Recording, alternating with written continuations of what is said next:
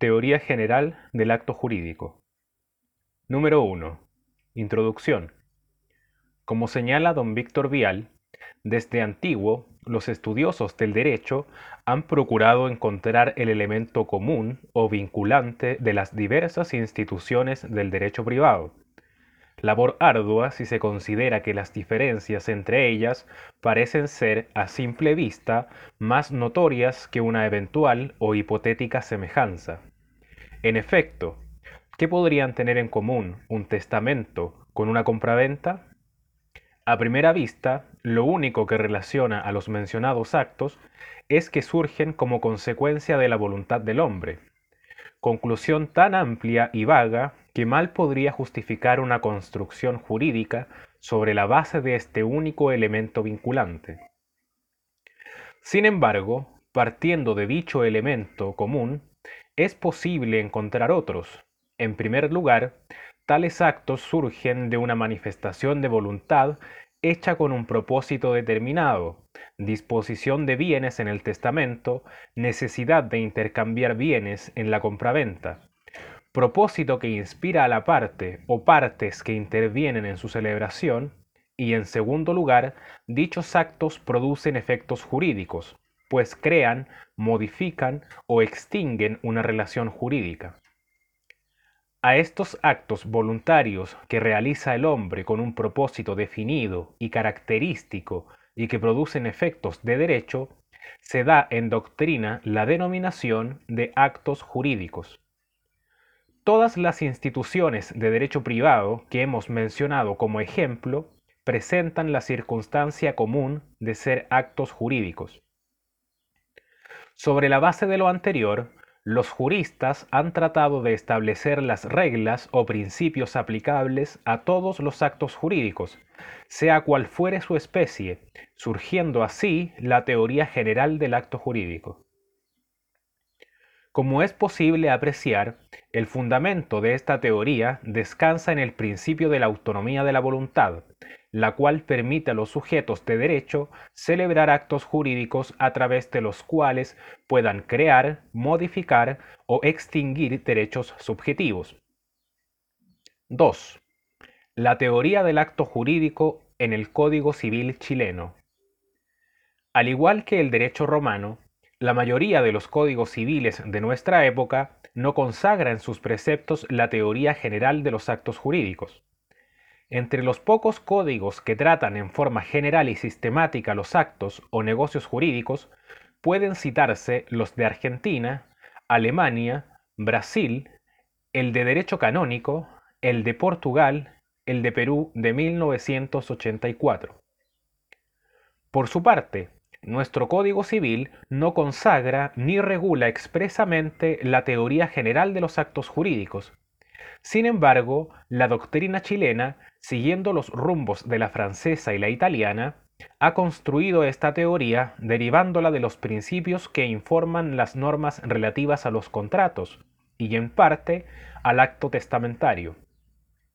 Dentro del Código de Bello tienen especial importancia en esta materia el título de los actos y declaraciones de voluntad, artículos 1445 a 1469, y el dedicado a la nulidad y rescisión de los actos y contratos, artículos 1681 a 1697. Hay consenso, tanto en la doctrina como en la jurisprudencia, que todos los actos jurídicos se rigen por las mencionadas normas, a menos que el tenor de la disposición o la naturaleza de las cosas las limiten solamente a las convenciones o contratos. Número 3. Los hechos jurídicos. Concepto y clasificación. En la doctrina civilista se entiende por hecho todo suceso o acontecimiento generado por la naturaleza o por la acción del hombre. En el primer caso se habla de hechos naturales y en el segundo de hechos humanos. Tanto los unos como los otros pueden tener o no efectos jurídicos, o como también se dice, consecuencias jurídicas. Los que producen consecuencias jurídicas se llaman hechos jurídicos, y los que no reciben el nombre de hechos materiales o jurídicamente irrelevantes. Ejemplos de hechos jurídicos de la naturaleza. 1.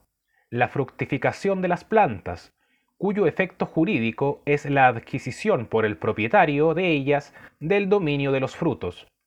2. Un terremoto que, como caso fortuito o de fuerza mayor, liberta de culpa y responsabilidad al deudor por el atraso en el cumplimiento de la obligación causado decisivamente por el fenómeno mencionado. 3. El cambio de curso de un río, que en favor de los propietarios contiguos trae como efecto jurídico la accesión a sus terrenos, la parte del cauce quedada permanentemente en seco. Artículo 654. Número 4. El nacimiento, que erige al recién nacido en titular de los derechos de la personalidad de eventuales derechos hereditarios. 5. La muerte, que opera el traspaso de los derechos y obligaciones transmisibles del difunto al o los herederos. Frente a los hechos jurídicos naturales que cobran existencia sin el concurso del hombre, están los hechos jurídicos humanos, estos pueden definirse en un sentido amplio como los hechos realizados por el hombre, por lo general en forma voluntaria y a los cuales el ordenamiento jurídico atribuye o reconoce consecuencias o efectos jurídicos. Los hechos jurídicos humanos pueden clasificarse en hechos lícitos y hechos ilícitos. Lícitos son los hechos jurídicos admitidos y protegidos por el ordenamiento jurídico. Ilícitos, en sentido estricto, son los hechos prohibidos por el ordenamiento jurídico o que lesionan injustamente un interés ajeno, delitos y cuasi delitos, por ejemplo. En definitiva, son actos jurídicos los hechos jurídicos humanos lícitos. Sin perjuicio de lo anterior, cabe advertir que la doctrina alemana e italiana distingue dentro de los hechos jurídicos humanos lícitos los negocios jurídicos de los actos jurídicos. El negocio jurídico se caracteriza por los efectos por él producidos son los queridos por su autor o por las partes, de tal modo que dichos efectos surgen como consecuencia inmediata y directa de la voluntad, una compraventa, por ejemplo. En cambio, en el simple acto jurídico, los efectos que éste produce no van necesariamente adheridos a la voluntad de los autores, y muchas veces son independientes de ella. La construcción de un edificio en terreno ajeno sin consentimiento del dueño. El constructor ejecuta un acto voluntario que va a producir el efecto jurídico consistente en que el dueño del terreno se hace dueño del edificio, efecto que indudablemente no es el querido por el constructor y surge como independiente de su voluntad. Esta clasificación es ajena a nuestra legislación y a la doctrina tradicional. 4. Concepto de acto jurídico. Tradicionalmente, el acto jurídico se define como una declaración de voluntad o un conjunto de declaraciones de voluntad dirigidas a la producción de determinados efectos jurídicos, que el derecho objetivo reconoce y garantiza. Estos efectos pueden consistir en la creación, modificación, extinción de una relación jurídica o de una situación o estado jurídicos. También puede ser efecto de un acto jurídico la confirmación o declaración de certeza de una relación o situación jurídica preexistente, dudosa o incierta. Otra definición expresa que acto jurídico es la manifestación unilateral o bilateral de voluntad ejecutada como arreglo a la ley y destinada a producir un efecto jurídico que puede consistir en la adquisición, conservación, modificación, transmisión, transferencia o extinción de un derecho. Una definición más sencilla. Acto jurídico es la declaración de voluntad dirigida a constituir, modificar, extinguir o regular una situación o relaciones jurídicas. Finalmente, Víctor Vial lo define como la manifestación de voluntad hecha con el propósito de crear, modificar o extinguir derechos y que produce los efectos queridos por su autor o las partes porque el derecho sanciona dicha manifestación de voluntad. De esta última definición es posible analizar los siguientes elementos. Letra A.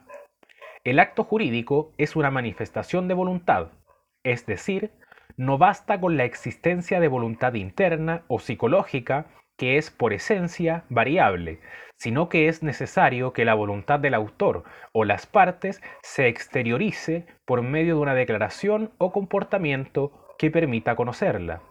De este modo, la sola intención que no se exterioriza no produce consecuencia alguna para el derecho, como tampoco la produce la mera manifestación que no obedece a una intención, esto es al propósito real y serio de realizar un acto jurídico. Letra B. La manifestación de voluntad debe perseguir un, propósito específico y determinado. Para la doctrina tradicional, tal propósito debe ser necesariamente jurídico. Esto es, el autor o las partes deben buscar producir efectos de derecho, crear, modificar o extinguir derechos subjetivos.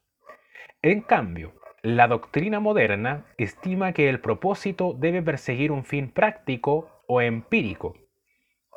Vial estima que tales posturas son conciliables, pues dicen lo mismo con distintos enfoques.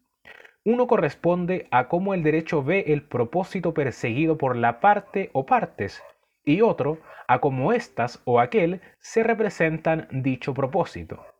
En otras palabras, el ordenamiento jurídico, al regular los efectos que los actos jurídicos observa, como es natural, la realidad y traduce en términos jurídicos lo que el hombre medio pretende obtener con su celebración. Letra C. La manifestación de voluntad produce los efectos queridos por el autor o por las partes porque el derecho la sanciona. La causa eficiente de los efectos del acto jurídico o antecedente generador de los mismos proviene de la voluntad y la ley. Los efectos del acto jurídico derivan en forma inmediata de la voluntad del autor o de las partes y en forma mediata de la ley, que permite la libertad jurídica cuya expresión es el poder jurídico, la facultad de los particulares para crear las relaciones jurídicas. Número 5. El principio de la autonomía de la voluntad. Conceptos generales. Según adelantamos, la teoría general del acto jurídico descansa sobre dos soportes, libertad y voluntad. Así, el hombre es libre para vincularse con otros o no, y si decide obligarse, lo va a hacer por su propia voluntad. Los conceptos de libertad y voluntad en que coinciden filósofos y juristas del siglo XVIII dan nacimiento al denominado principio de la autonomía de la voluntad, piedra angular del derecho civil y como tal reconocido por el Código Civil francés y por todos los que como el nuestro lo toman de modelo y que se caracterizan por crear un sistema de derecho privado fundado en la libertad de los particulares, colocando al centro del mismo al acto jurídico, concebido como el paradigma típico de la manifestación de voluntad, la que deriva el nacimiento, la modificación o la extinción de una relación personal o patrimonial.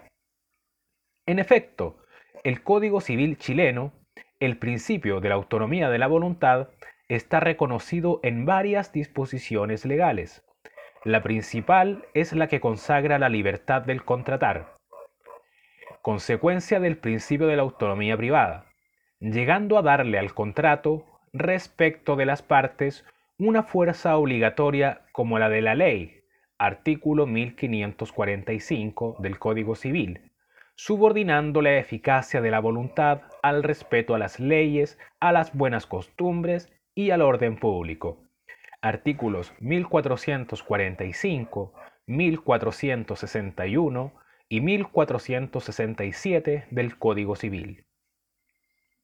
Conforme a la doctrina más moderna, se denomina autonomía privada al principio en estudio, indicando que la misma es la facultad o poder que la ley reconoce a los particulares para regular sus intereses, actuando según su propio juicio y responsabilizándose por las consecuencias de su comportamiento, sean estas ventajosas u onerosas. Consecuencias de la autonomía de la voluntad. El principio de la autonomía de la voluntad tiene las siguientes consecuencias. 1. El hombre es libre para obligarse o no, y si lo hace es por su propia voluntad. Así lo reconoce el código al utilizar las expresiones acepta, artículo 1386, concurso real de voluntades de dos o más personas, artículo 1437. Número 2. El hombre es libre para renunciar por su sola voluntad a un derecho establecido en su beneficio, con tal que solo mire al interés individual del renunciante y que la ley no prohíba su renuncia. Artículo 12 del Código Civil. Número 3. El hombre es libre para determinar el contenido o fondo de los actos jurídicos que celebre, y por ello, siempre que respeten las leyes, el orden público y las buenas costumbres.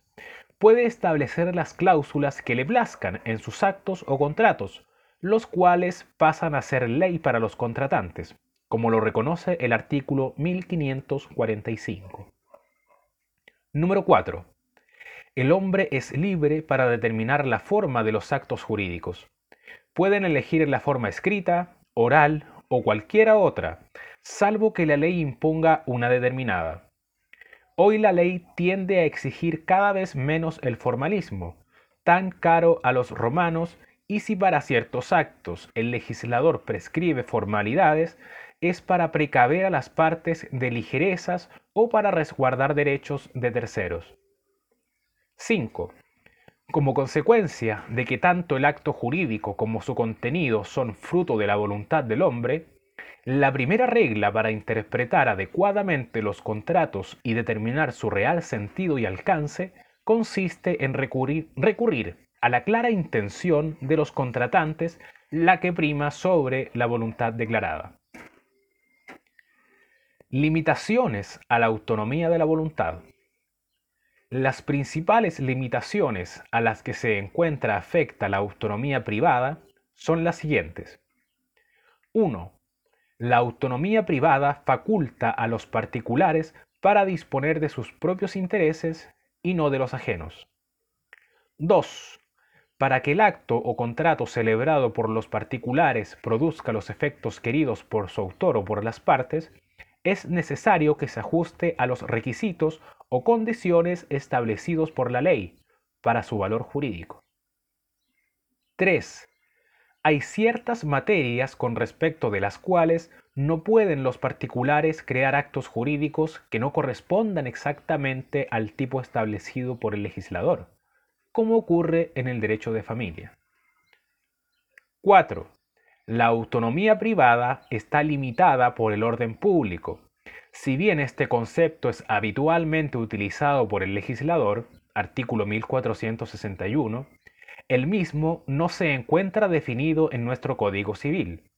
Al efecto, la jurisprudencia ha señalado que el orden público es la organización considerada como necesaria para el buen funcionamiento general de la sociedad, o bien como el conjunto de disposiciones establecidas por el legislador para resguardar los intereses superiores de la colectividad y de la moral social. 5. La autonomía privada está limitada por las buenas costumbres. Al igual que en el caso del orden público, el concepto de buenas costumbres es habitualmente utilizado por el legislador, pero carece de definición legal. Al respecto, la doctrina señala que la noción de buenas costumbres constituye un aspecto particular del orden público, cuyos contornos son imprecisos. Comprende la moral sexual, buenas costumbres, pero asimismo las ideas morales admitidas en una época determinada. Asimismo, se ha señalado que las buenas costumbres son los principios que son moralmente predominantes en una determinada época.